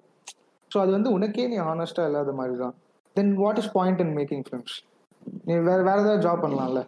உன்னை எக்ஸைட் பண்ணாத உன்னை எக்ஸைட் பண்ற விஷயத்துக்கே நீ ஹானஸ்டா இல்லைன்னா தென் எனக்கு புரியல. அது அது அப்போதான் அடி வாங்குது. தென் கம்ஸ் த ஃபிலிம் அது மற்ற எல்லாமே அடி வாங்குதுல்ல. ஸோ ஹானஸ்டா uh, இருக்கணும்னு நான் நினைக்கிறேன். சரி நம்ம ஆஃப் டாபிக் போயிட்டோம்னு நினைக்கிறேன். கம்மிங் பேக் டு கியூட்டி அவரோட இந்த ஃபிலிம் பத்தி பேசணும் அப்படின்னு எனக்கு நீங்க ஜாக்கி ப்ரௌன் பத்தி பேசியிருந்தீங்க. என்ன என்னை பொறுத்த வரைக்கும் கியூட்டியோட ஒரு அண்டர் ரேட்டட் ஃபிலிமா நான் அதை பாக்குறேன் ப்ரோ நீங்க நீங்க ஜாக்கி ப்ரௌன் பத்தி என்ன நினைக்கிறீங்க? உங்களோட அபிப்பிராயம் என்ன ஜாக்கி ப்ரௌன் பத்தி? ஜாக்கி ப்ரௌன் வந்துட்டு நான் ஆக்சுவலி வந்துட்டு ஒரே ஒரு வாட்டி தான் பார்த்துருக்கேன். லைக் அவர் ஃபிலிமோகிராஃபி முடிக்கணும்னு ஒரு வெறி கொண்டு போயிட்டு இருக்கும்போது பார்த்தா எனக்கு பார்க்கும்போது ரொம்ப பிடிச்சது. பட் நீங்க சொன்ன மாதிரி அண்டர் ரேட்டட் ஏன்னா வந்துட்டு அது லைக் ஒரு ஒரு என்ன சொல்றது? ஒரு ஐகானிக்கான ஒரு விஷயம்னு வி கான் பிளேஸ் இட் ஏன்னா அவரோட மீதி படங்கள் ஒவ்வொன்றுத்துலயும் அது சாரி சாரி டு இன்டரப்ட் அது ரம்பஞ்சோட நாவல் தானே அது? ஆமா ஆமா ஆமா. நாவல் அடாப்டேஷன் கரெக்ட் அதுதான் அவரோட படங்கள்ல ஒரே படம் which is not is original idea அடாப்டேஷனா இருந்தது. ஸோ இப்போ இப்போ அவரோட ஒவ்வொரு படத்துலயுமே வந்துட்டு சம்திங் ரிமெம்பர் பண்ணலாம். ரிசர்வாயர் டாக்ஸ்ல அந்த ஸ்டாண்ட் ஆஃப் அந்த கன் போஸ்ட் பண்றது. பல்பிக்ஷன் நிறைய விஷயம் இருக்கு. கில் பில் ஆப்வியஸ்லி ஐகானிக் அதே மாதிரி ஒவ்வொரு படத்தையும் லைக் ஒரு பாப் கல்ச்சர் பிளஸ் செம்ம கிரேஸ் இருக்கிற விஷயமா இருக்கும். பட் டெத் ப்ரூஃப் வந்துட்டு ஓவர் லுக் தான். அப்சல்யூட்லி பட் எனக்கு அது ரொம்பவே பிடிச்சது. லைக் ஒரு அந்த அந்த ஃபீமேல் பெர்ஸ்பெக்டிவ்ல அந்த ஒரு அந்த கிரைம் வேர்ல்ட்ல வந்துட்டு ஒரு ஃப்ரீ ஃபீமேல் எப்படி சர்வைவ் ஆறாங்க எப்படி அவங்களும் வந்துட்டு ஈக்குவலி நானும் கெட்ட ஆரண்ய காண்டம்ல எப்படி நம்ம அந்த சுப்பு கேரக்டர் பார்க்கவும் அதுக்கு அந்த அளவுக்கு இல்லைனாலும் மோர் அந்த அந்த ஃபீமேல் பெர்ஸ்பெக்டிவ்ல ஒரு ஒரு அந்த கிரைம் உள்ள where she you know overcomes other male villains இந்த சாமுவல் ஜாக்சன் கேரக்டர் ஆகட்டும் uh, இன்னும் ரெண்டு மூணு அது எனக்கு ரொம்ப பிடிச்சிருந்தது but still like not on is absolute best level but எனக்கு ரொம்ப பிடிச்சது. ஆமா அவரோட பிலிமோகிராஃபில இந்த படம் வந்து லெஸ் டெரோன்டினி அப்படி வேணா சொல்லிக்கலாம். என்ன சொல்றீங்க? அது அது ஏன்னா வந்துட்டு கதை அவர் அவரோடது இல்லாததுனால ஒரு மாதிரி நமக்கு டிஃப் ஆடா அதுல தெரியும். But still amazing opening scene செம்மையா இருக்கும். ஆஹ் அதுவே இப்போ இப்போ நீங்க அது இன்ஸ்பிரேஷன் முடிச்சதுனால இப்போ அந்த சீன் பாத்தீங்கன்னா அந்த graduate if I'm not wrong கிராஜுவேட்னு ஒரு படத்தோட ஓப்பனிங் ஷாட் மாதிரியே இருக்கும். அந்த அந்த டிராவலிங் அப்படியே பொருள் இப்போ அந்த சீன் எடுத்துட்டாலும் அந்த படம் அந்த படம் தான். So that is difference between inspiration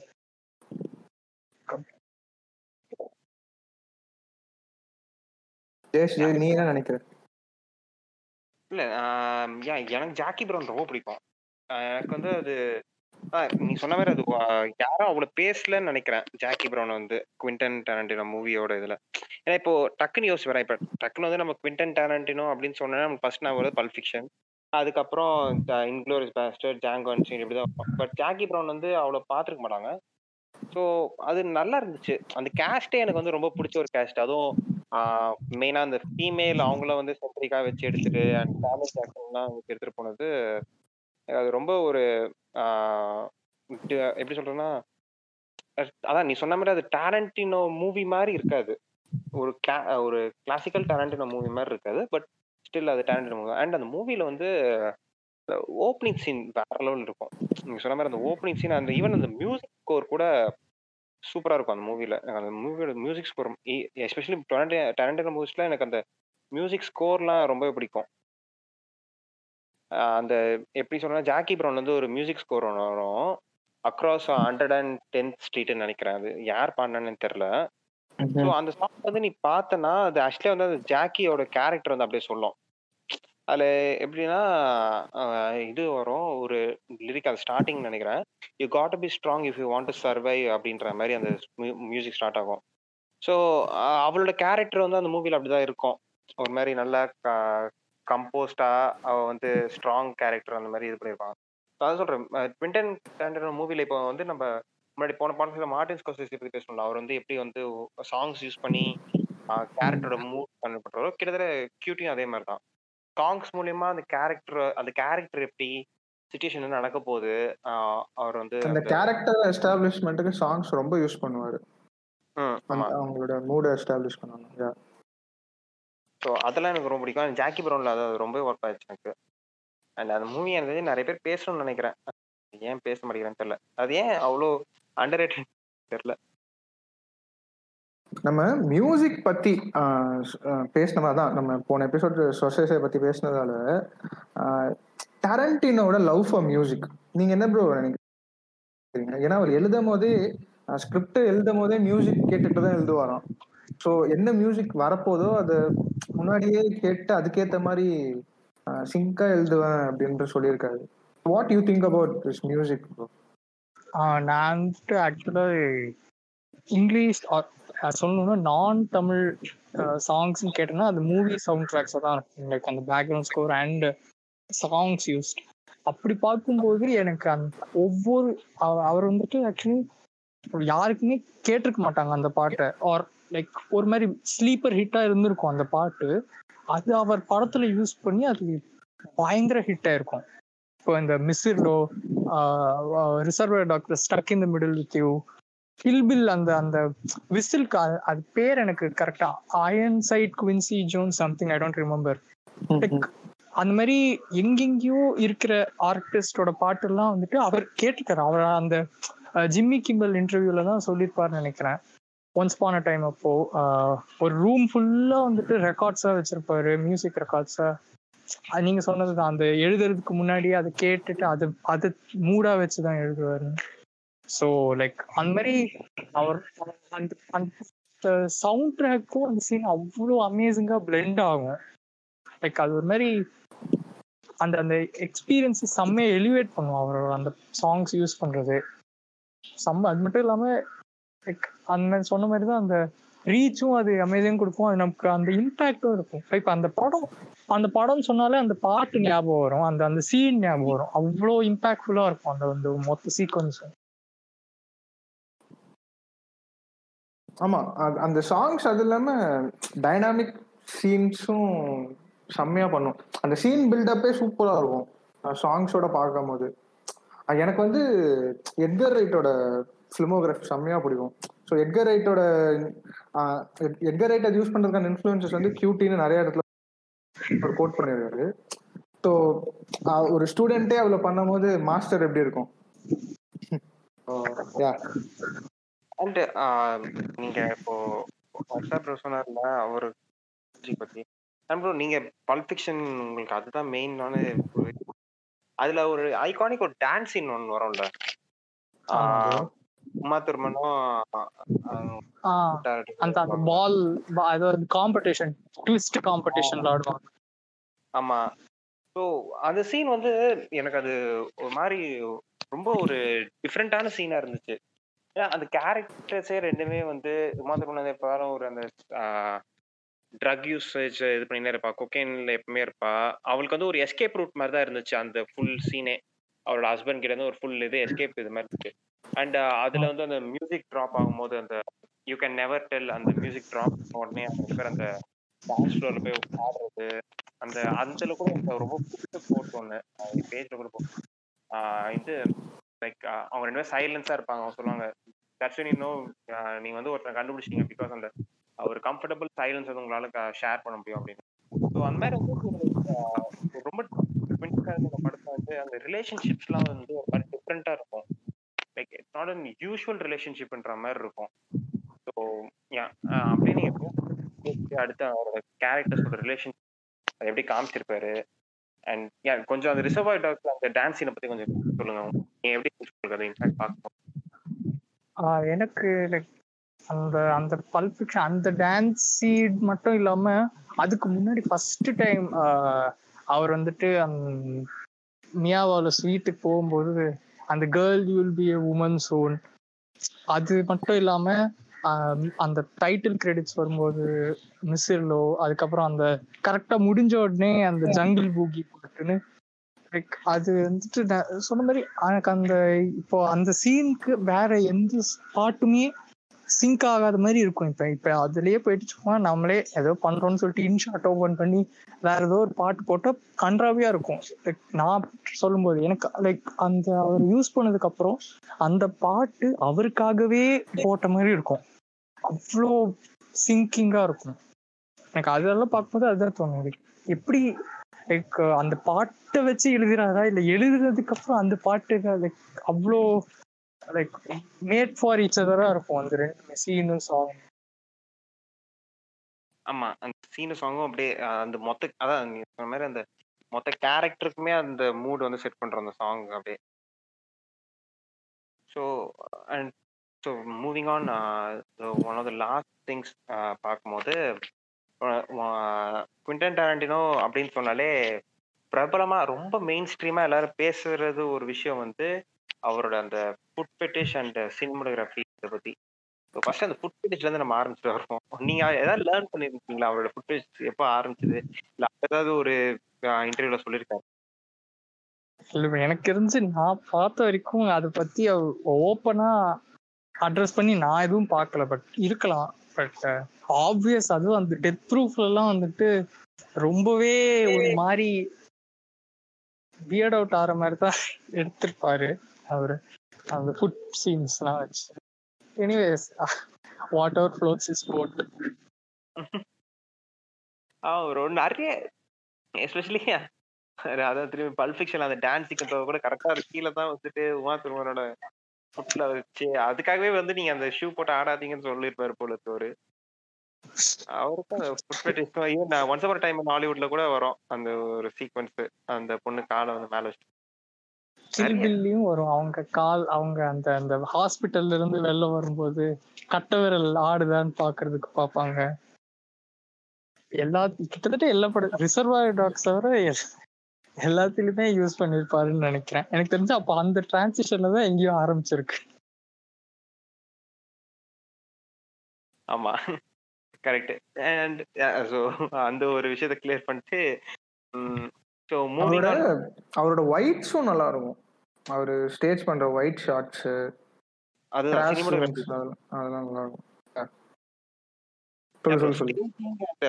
cinematography first அவர் ஆரம்பிட்டோம் Bro, நீ சொல்லுங்க ப்ரோ ஸ்டேஜிங் அண்ட் சினிமோட்டோகிராஃபி பத்தி என்ன நினைக்கிறேன் லைக் அவர் வந்துட்டு நான் வந்துட்டு கொஞ்சம் பார்ஷியலா இருக்கணும் பட் அவரோட ஸ்டேஜிங் ஃப்ரேமிங் விட எனக்கு அவர் ரைட்டிங் மெயினாக பிடிக்கும். பட் அவங்க ஸ்டேஜிங் அந்த சீன்ஸ்ல வந்துட்டு எனக்கு ரொம்ப ரொம்ப ரொம்ப ரொம்ப தாக்கம் கொடுத்ததுன்னா ரிசர்வ் டாக்ஸ்ல அவர் அந்த போலீஸ் ஒருத்தரை பிடிச்சிட்டு வந்து மிஸ்டர் பிளாண்ட் டார்ச்சர் பண்ணுவாரு. காதை அறுத்து.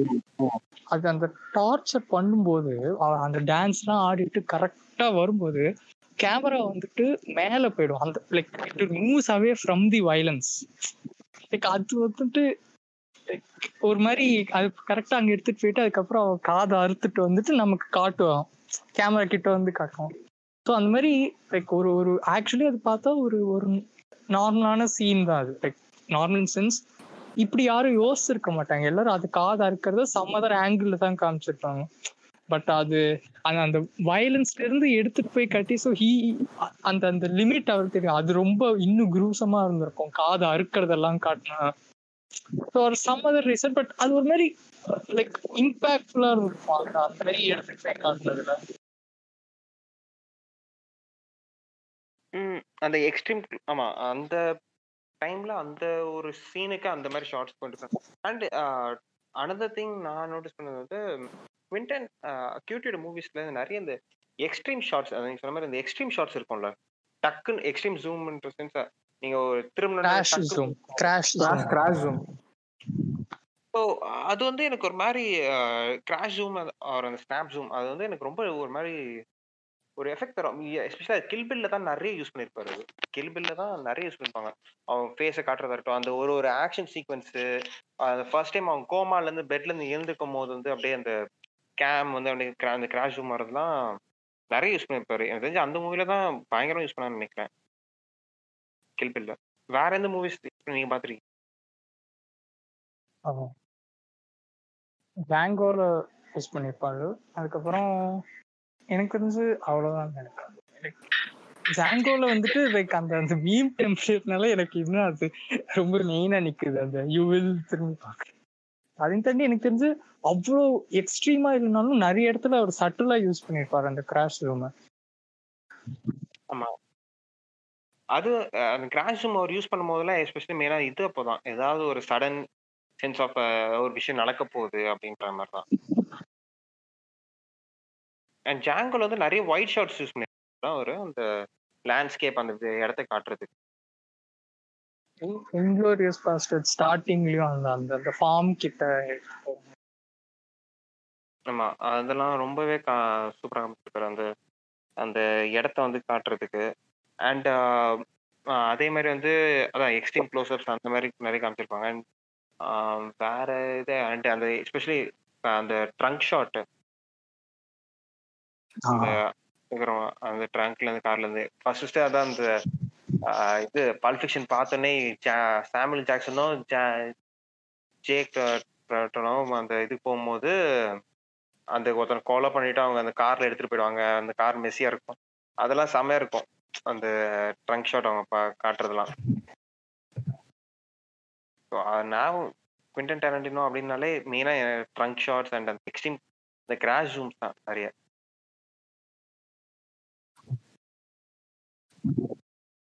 அது இல்லாம கியூட்டி கிட்ட ஆஹ், ரொம்ப நம்ம சினிமாட்டோகிராஃபி பத்திலாம் பேச பேசிட்டு பேசிட்டு இருக்கும்போது அது எனக்கு அவரோட ரைட்டிங் தான் பிடிக்கும் அப்படின்னு வச்சேன். எனக்கு டக்குன்னு ஞாபகம் அவரோட படங்கள் பார்க்கும்போது நம்ம ஒரு நாவல் படிக்கிற மாதிரி தான் இருக்கும். என்ன சொல்றீங்க? கேரக்டர்ஸ்லாம் ஸ்லோவா பில்ட் ஆகும். இருக்கும். இதுவா இருக்கும். ஸோ அத ஒரு நாவல் படிக்கிற மாதிரி தான் நான் பாக்குறேன் நீங்க நீங்க எப்படி நீங்க ரெண்டு பேரும் எப்படி?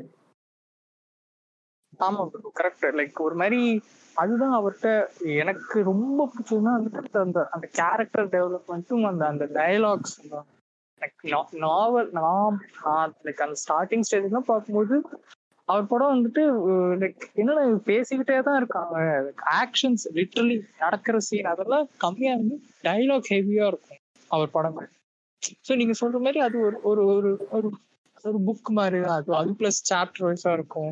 வேரியஸ் டைம் லைன்ஸா இருக்கும் சில படங்கள். நல்ல ஒரு மாதிரி வாஸ்ட் ஸ்கோப் ஃபார் கேரக்டர்ஸ் எல்லாமே சூப்பர்வா அந்த புக் எக்ஸ்பீரியன்ஸ் மாதிரி தான் இருக்கும். கரெக்ட் அது இல்லாம நீங்கள் நீங்க இப்போ டைலாக் ஹெவின்னு சொல்லும் போது எனக்கு தெரிஞ்சு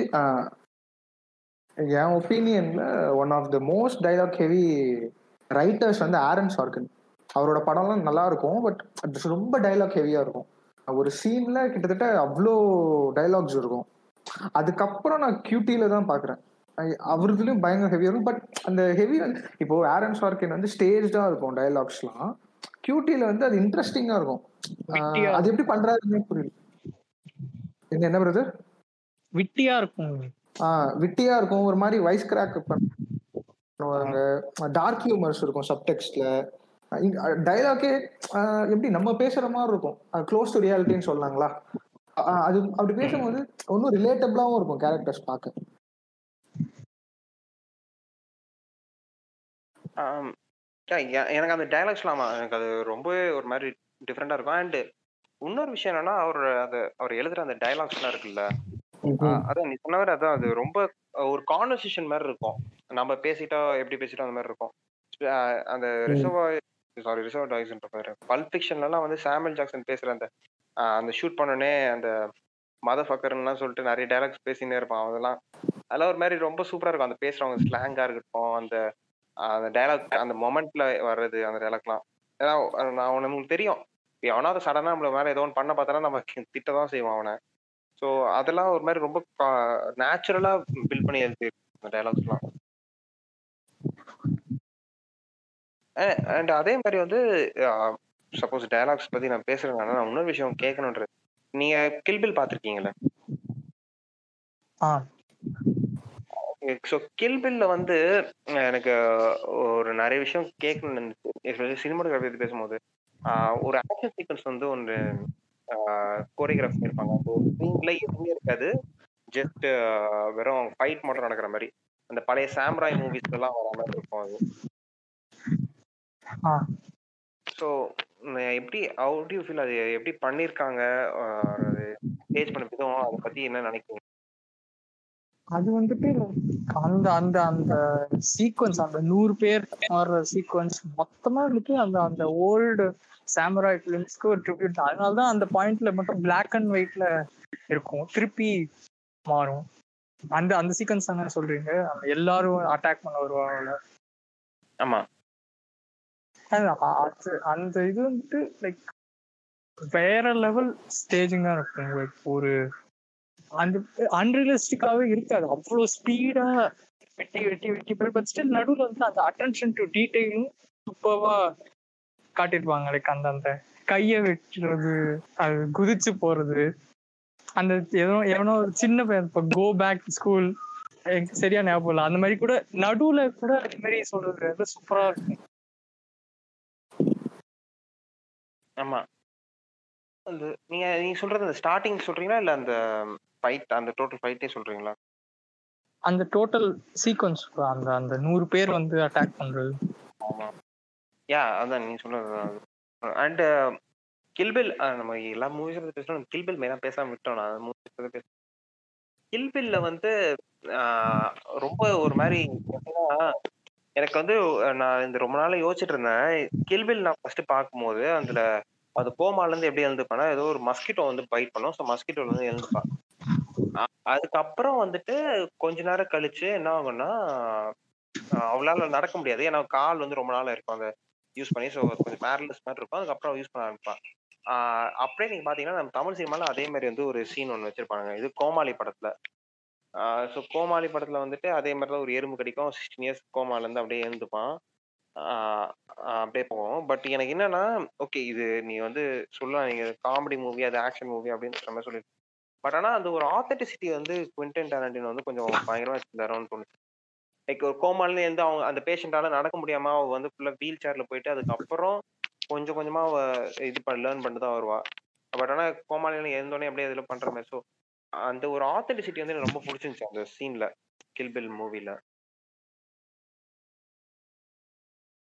அது- அட்டென்ஷன் டு டீடைல் அதுதான் நான் ஒன் ஆஃப் திங்ஸ் மெயினா வந்துட்டு அவர் எழுதும்போது அதை ரசிச்சு எழுதுறாருன்னு அவ்வளவு தெரியும் அவங்க வந்துட்டு அந்த ஓகே கண்டுபிடிச்சிட்டாங்க இப்ப நம்ம ரிவெஞ்ச் எடுக்க போறோம்னா வந்துட்டு ரெக்கவரி ப்ராசஸ்லயே அவ்வளோ டீடைல்டா காட்டி அதுதான் அந்த கில்பில் ரொம்பவே நீங்க சொன்ன மாதிரி அந்த அந்த ஆத்தென்டிக்கா லைக் என்ன பேரை கொலை பண்ணி அடிச்சு போடுறதா இருந்தாலும் ரியலிஸ்டிக்கா தான் இருந்தது. அது மெயின்லி இந்த மாதிரி டீடைலிங்னால தான் ம். அந்த அட்டென்ஷன் டு டீடைல்ஸ் இதுதான். அண்ட் அந்த மூவில நிறைய ஓமேஜ் கொடுத்துருப்பாங்க ப்ரூஸ் அந்த காஸ்டியூம் வந்து ப்ரூஸ்லியோட காஸ்டியூமா தான் இருக்கும். அந்த அந்த சாமுராய் அவங்க ஃபைட் பண்றது இது. அதான் ஓடிட்டு இருக்க அந்த பைக் அதே. ஸோ நிறைய அந்த மாதிரி ஓமேஜ் நிறைய வச்சிருப்பாரு அந்த மூவில அண்ட் ஈவன் அது வந்து நிறைய பேர் சொல்லுவாங்க. ஆலந்தான் மூவில இருக்க சீன் அந்த கார்ட்டூனிஷ் எப்படி பண்றது அப்படின்றது வந்து கியூட்டி வந்து யூஸ் பண்ணாரு அப்படின்னு. ஏன்னா அதுவும் ஒரு நைஸ் ஓமேஜ் தானே. ஐ மீன் நம்ம இந்தியன் சினிமாவுக்கு சொல்றேன். அது அது ஆக்சுவலி நானும் அது படிச்சிருக்கேன். பட் எந்த இடத்துலயும் வந்துட்டு அதுக்கான ஒரு லைக் வெரிஃபிகேஷன் ஒரு இதுல பார்த்ததே இல்ல. பட் அப்படி இருந்துச்சுன்னா seriously amazing to see that நம்ம சினிமாவுக்கு வந்துட்டு அவ்வளோ ரீச் இருந்திருக்கு. That he watches all foreign language movies but அவரோட படத்துல அது இருந்துச்சுன்னா ஆப்வியஸ்லி இன்னும் ஒரு வைடர் ரீச் கிடைச்சிருக்கும்.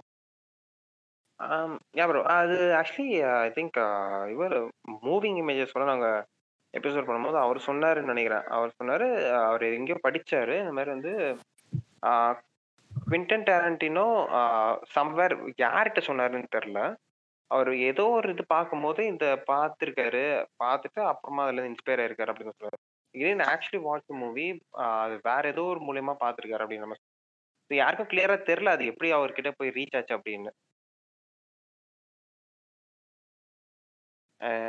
ஸோ மூவிங் ஆன் எல்லாமே வந்தாச்சு. ஆல்மோஸ்ட் எல்லாமே கவர் பண்ணியாச்சு ஸோ ஸோ நம்ம இது ஒன்று சொல்லிக்கலாம்.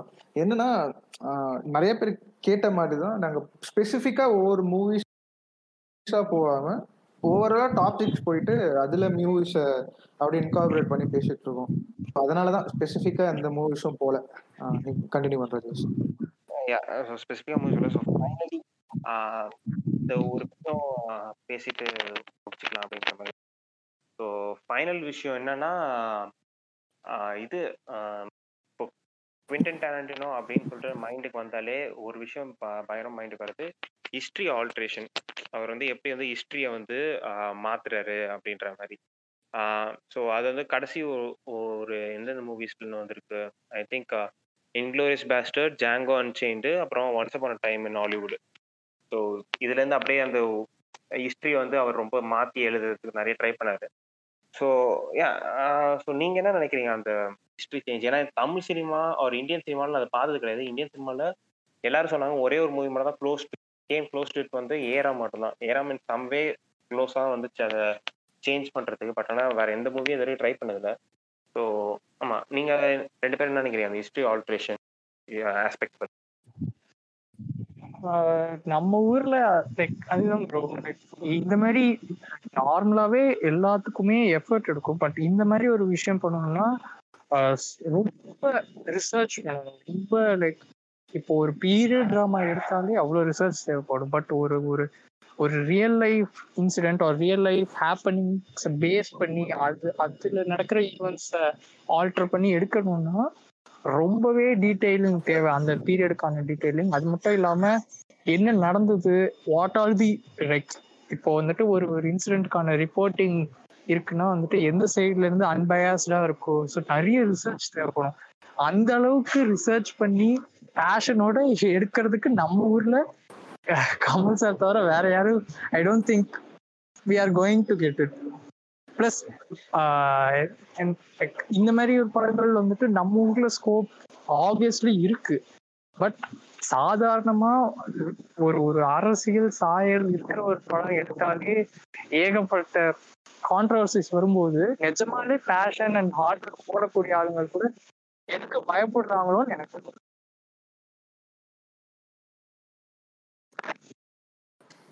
ஓகே ஸோ நான் அதை எப்படி பார்க்குறேன்னா see as a outside audience first அவங்களோட ஹிஸ்ட்ரி என்னன்னே நமக்கு தெரியாது. அதுவே நம்ம படிச்சு தான் தெரிஞ்சுக்கிறோம். So we never live there so அதனால நமக்கு வாட் இஸ் ஒரிஜினல் ஹிஸ்ட்ரினே தெரியாது. அப்படி இருக்கும்போது எனக்கு தெரியல நம்ம என்ன சொல்ல முடியும் அப்படின்னு. ஏன்னா ஒரிஜினல் ஹிஸ்ட்ரியே என்னன்னு தெரியாத போது இவர் ஆல்ட்ரேட் பண்ணும்போது அவங்களுக்கு அது வெல் சுட்டடா இருக்கும். நம்ம ஒன்ஸ் அப்பான டைம் ஹாலிவுட் பார்த்ததுக்கு அப்புறமும் நம்ம டிஸ்கஸ் பண்ணும்போது அதுதானே வந்தது. நமக்கு அதுல நடந்த ஹிஸ்டரி என்னன்னு தெரியாததால எனக்கு தெரியல என்னோட ஷே என்ன இதுல சொல்ல முடியும் இல்ல நடந்த ஹிஸ்டரி என்ன சொல்றேன். நான் எப்படி சொல்றேன்னா இப்போ கிளாசிக் நீ சொல்ற. ஒன்ஸ் அப்பான டைம் ஹாலிவுட் சொல்லிட்டேன் இப்போ ஒன்ஸ் அப்பான. டைம் ஹாலிவுட்ல எல்லாரும் தெரியும் மேன்சன் மர்டர் வந்து என்ன நடந்துச்சுன்றது தெரியும். அதுதான் விஷயம். பட் ஆனா வந்து ஒன்ஸ் அப்பான டைம் ஹாலிவுட் நான் வந்து இப்போ கூட நான் வந்து ஒரு சம ஒரு பிரில்லியண்டான மூவினா அது என்னதான் அந்த அப்ப இருந்த அந்த எயிட்டிஸ் அந்த சினிமாக்கு வந்து அது ஒரு லவ் லெட்டரா இருந்து அதை தாண்டி என்ன ஒரு விஷயம்னா இப்போ அப்போ இருந்த சார்லஸ் மேன்சன் இருக்கானுங்களே ம். இந்த மேன்சன் மர்டர் நடக்கும்போது அப்போ வந்து அவங்க பயங்கரமான என்ன சொல்றது ஒரு சாரி அது வந்து ஒரு ரொம்ப ஒரு ஃபேமஸான ஒரு ஆளுங்க. ஓகேவா ஸோ ஷாரன் டேட் வந்து ரொம்ப ஒரு ஃபேமஸான ஒரு ஆளு. அந்த டேட் மர்டர் அப்போ ஷாரன் டேட் ரொம்ப ஃபேமஸான ஆளு பிகாஸ் அவ யார்? ரோமன் ரோமன் பொலான்ஸ்கி அவரோட அவரோட ஒய்ஃப் தானே? தெரியல எனக்கு ஒரிஜினல் எனக்கு தெரியல. படத்துல ஒரிஜினலா ரோமன் ரோமன் பலான்ஸ்கியோட ஒய்ஃப் ஆகுது ஸோ ஸோ அப்படிதான் அந்த டேட் மர்டர் அவன் வேற ஏதோ ஒரு மூவி ஷூட் ஏதோ போகும்போது இங்க அந்த இது நடந்துச்சு. ஸோ அப்படி ஒரு விஷயம் நடந்துட்டு இருக்கும்போது நீ இங்க பார்த்தனா இப்போ யூனிட் சம் ஒன் இப்போ வந்து அந்த ஒரு ஃபேமஸான ஒரு ஆளுங்க கிட்ட இருந்து இந்த ஆஹ், சாவடிக்கிற அந்த சீரியல் கில்லர் வந்து டிவைட் ஆனோம்னா அதுக்கு வேற ஏதாவது ஒரு க்ளோஸ் கேரக்டர் அவங்க பக்கத்துல வந்து நடிச்சிருக்கணும் ஐ மீன் தங்கிட்டு இருந்திருக்கணும் அப்பதான் வந்து அவங்க டிவைட் ஆயிட்டு அங்கிருந்து இங்க போக முடியும். சோ ம். அதுக்கு ஒரு பேக் ஸ்டோரி கிரியேட் பண்ணி அதுக்கு வந்து லியானடி கேப்ரியோட கேரக்டர் வந்து கிரியேட் பண்ணி. அவங்க ஃபேமஸா எடுத்துட்டு சோ அதனால இவங்க டிவைட் ஆயிட்டு போற மாதிரி வச்சிருக்காரு. ஸோ அதான் இதுதான் நான் ஹிஸ்டரி ஆல்ட்ரேஷன் சொல்றேன். அண்ட் ஹிட்லர் வந்து எப்படி செத்தாங்கன்றது தெரியும். பட் ஆனா இதுல வந்து இன்க்ளோரியஸ் பேஸ்டர்ஸ்ல வந்து ஹிட்லரை வந்து ஒரு சினிமா தியேட்டர் வச்சு சாவடிக்கிற மாதிரி காமிச்சிருப்பாங்க. ஸோ நம்ம அங்க இருக்கிறவங்க என்ன என்ன சொல்றது? லைக் அங்க என்ன நடந்திருக்குன்ற நம்மளுக்கு தெரியாது. பட் ஆனா வந்துட்டு உனக்கு அந்த ஒரு என்ன சொல்றது? ஒரு சீக்வன்ஸ் தெரியும்ல? இதுதான் ஈவெண்ட் நடந்திருக்குன்னு. பட் அதையே அவர் மாத்தி சொல்றன்றது ஒரு டிஃப்ரெண்டான விஷயம். அப்படி சொல்றேன். புரியுது புரியுது. அது அவரு நல்லா பண்ணிட்டு இருக்காரு இது வரைக்கும். ஸோ ஸ்டில் ஸ்டில் என்னால ஆர்டிகல் பண்ண முடியல. ஒரு பாயிண்ட் சொல்ல முடியல அதுல. Because not knowing the wholesome next என்ன மூவி பண்றது எனக்கு தெரியல. உங்களுக்கு ஏதாவது ஐடியா இருக்கா ப்ரோ நெக்ஸ்ட்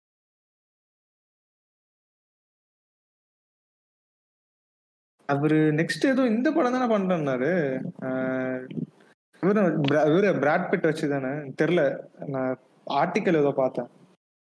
ப்ரோ உங்களுக்கு ஏதாவது ஐடியா இருக்கா? கியூட்டி அடுத்து என்ன படம் பண்றாருன்னு? ஹலோ வட்சன் ப்ரோ ஒரு மியூட்ல இருக்காரு. ஆக்சுவலி வந்துட்டு எனக்கு தெரிஞ்சு கில்பில் பார்ட் த்ரீ பத்தி பேசிட்டு இருந்தாங்க பட் அதுவுமே ரூமர்ஸ் நினைக்கிறேன். பார்ட் த்ரீல வந்துட்டு பியாட்ரிக்ஸ் கிட்டோ வச்சு எனக்கு ஏதோ சம்திங் ஜெண்டாயா கூட கேஸ்ட் பண்ணி அதுவுமே வந்துட்டு எதுவுமே கன்ஃபார்ம் ஆகல. ஓகே இல்ல ஏன்னா அதுதான் அவரோட ஃபைனல் ஃபிலிம்னு வேற ஏதோ சொல்லிட்டு இருக்காங்க. ஸோ பார்ப்போம் ஓகே ஸோ ஷோக்கு எண்டுக்கு வந்துட்டோம். So thank you thank you so much bro for joining us and ஓரளவுக்கு எல்லா படங்களும் கவர் பண்ணியிருக்கோம்னு நம்ம நான் நினைக்கிறேன். So yeah thank you thank you for joining us bro thank you ரொம்ப எனக்கு பிடிச்ச டைரக்டர் பத்தி பேசுனது ரொம்ப சந்தோஷம். I- ஏதோ ஒர்த்ஃபுல்லி ஏதோ சொல்லியிருந்தேன்னு நினைக்கிறேன். So thanks thanks for the opportunity yeah and உங்க பேஜுக்கு ஒரு ஷவுட் அவுட் மாதிரி நம்ம லிஸ்னர்ஸ்க்கு சொல்லிடுங்களேன். நீங்க என்ன பேஜ் பண்றீங்க? வாட் ஆர் டூயிங் ஓகே நான் வந்துட்டு இன்ஸ்டாகிராம்ல சினிமா ஓவர் டூஸ் அப்படின்னு ஒரு பேஜ் வச்சிருக்கேன். வேற. வேற எந்த சொல்றது? இது சொல்லலாம். பட்டர் பிஸ்கெட்டை ஃபாலோ பண்ணுங்கன்னு சொல்லலாம். ஆ ரைட் ஆக்சுவலி நீங்க அதை தான் சொல்லியிருக்கீங்கன்னு நினைக்கிறேன். நான் தான் ஏன் இல்ல இல்ல இல்ல. நான் உங்களை தான் நீங்க என்ன பண்றீங்கன்னு நான் சும்மா ஜஸ்ட் ஃபார் ஃபன் நான். சொன்னேன். அது ஓகே ஆ வந்துட்டு ஓகே ரைட்டு ஓகே நான் வந்துட்டு இப்ப சொல்லிடுறேன். இப்ப சொல்றேன். கேட்டுட்டு இருக்கிற எல்லாருக்கும் பட்டர் புஷ்கல் பாட்காஸ்ட்டை தயவு செஞ்சு தொடர்ந்து ஃபாலோ பண்ணுங்க. One of the best podcast sir thank you thank you big words அது தேங்க்யூ வெரி நானும் ஒரு avid listener bro so thank you for the opportunity so நம்ம ஆடியன்ஸ்க்கு இன்னொரு ரிக்வெஸ்டா என்ன நம்ம சொல்லணும் அப்படின்னு நானும் ஜெயேஷும் முடிவு பண்ணோம்னா நம்ம பாட்காஸ்ட்ல ஸ்பாட்டிஃபைல போனீங்கன்னா உங்களால வந்து வாய்ஸ் மெசேஜஸ் வந்து எங்களுக்கு அனுப்ப முடியும். So we are open to listening to your opinions and உங்களுக்கு என்ன ஃபீட்பேக் தோணுனாலும் அந்த வாய்ஸ் மெசேஜில் போயிட்டு ஆங்கர் மூலிமா எங்களுக்கு நீங்கள் மெசேஜ் அனுப்பலாம். So we are looking forward to hear your voices too இந்த இன்டர்வியூ உங்களுக்கு பிடிச்சிருந்ததா? இந்த இன்டர்வியூவோட சேர்த்து வாரம் ஒரு இன்டர்வியூ கேட்க follow the Butter Biscuit podcast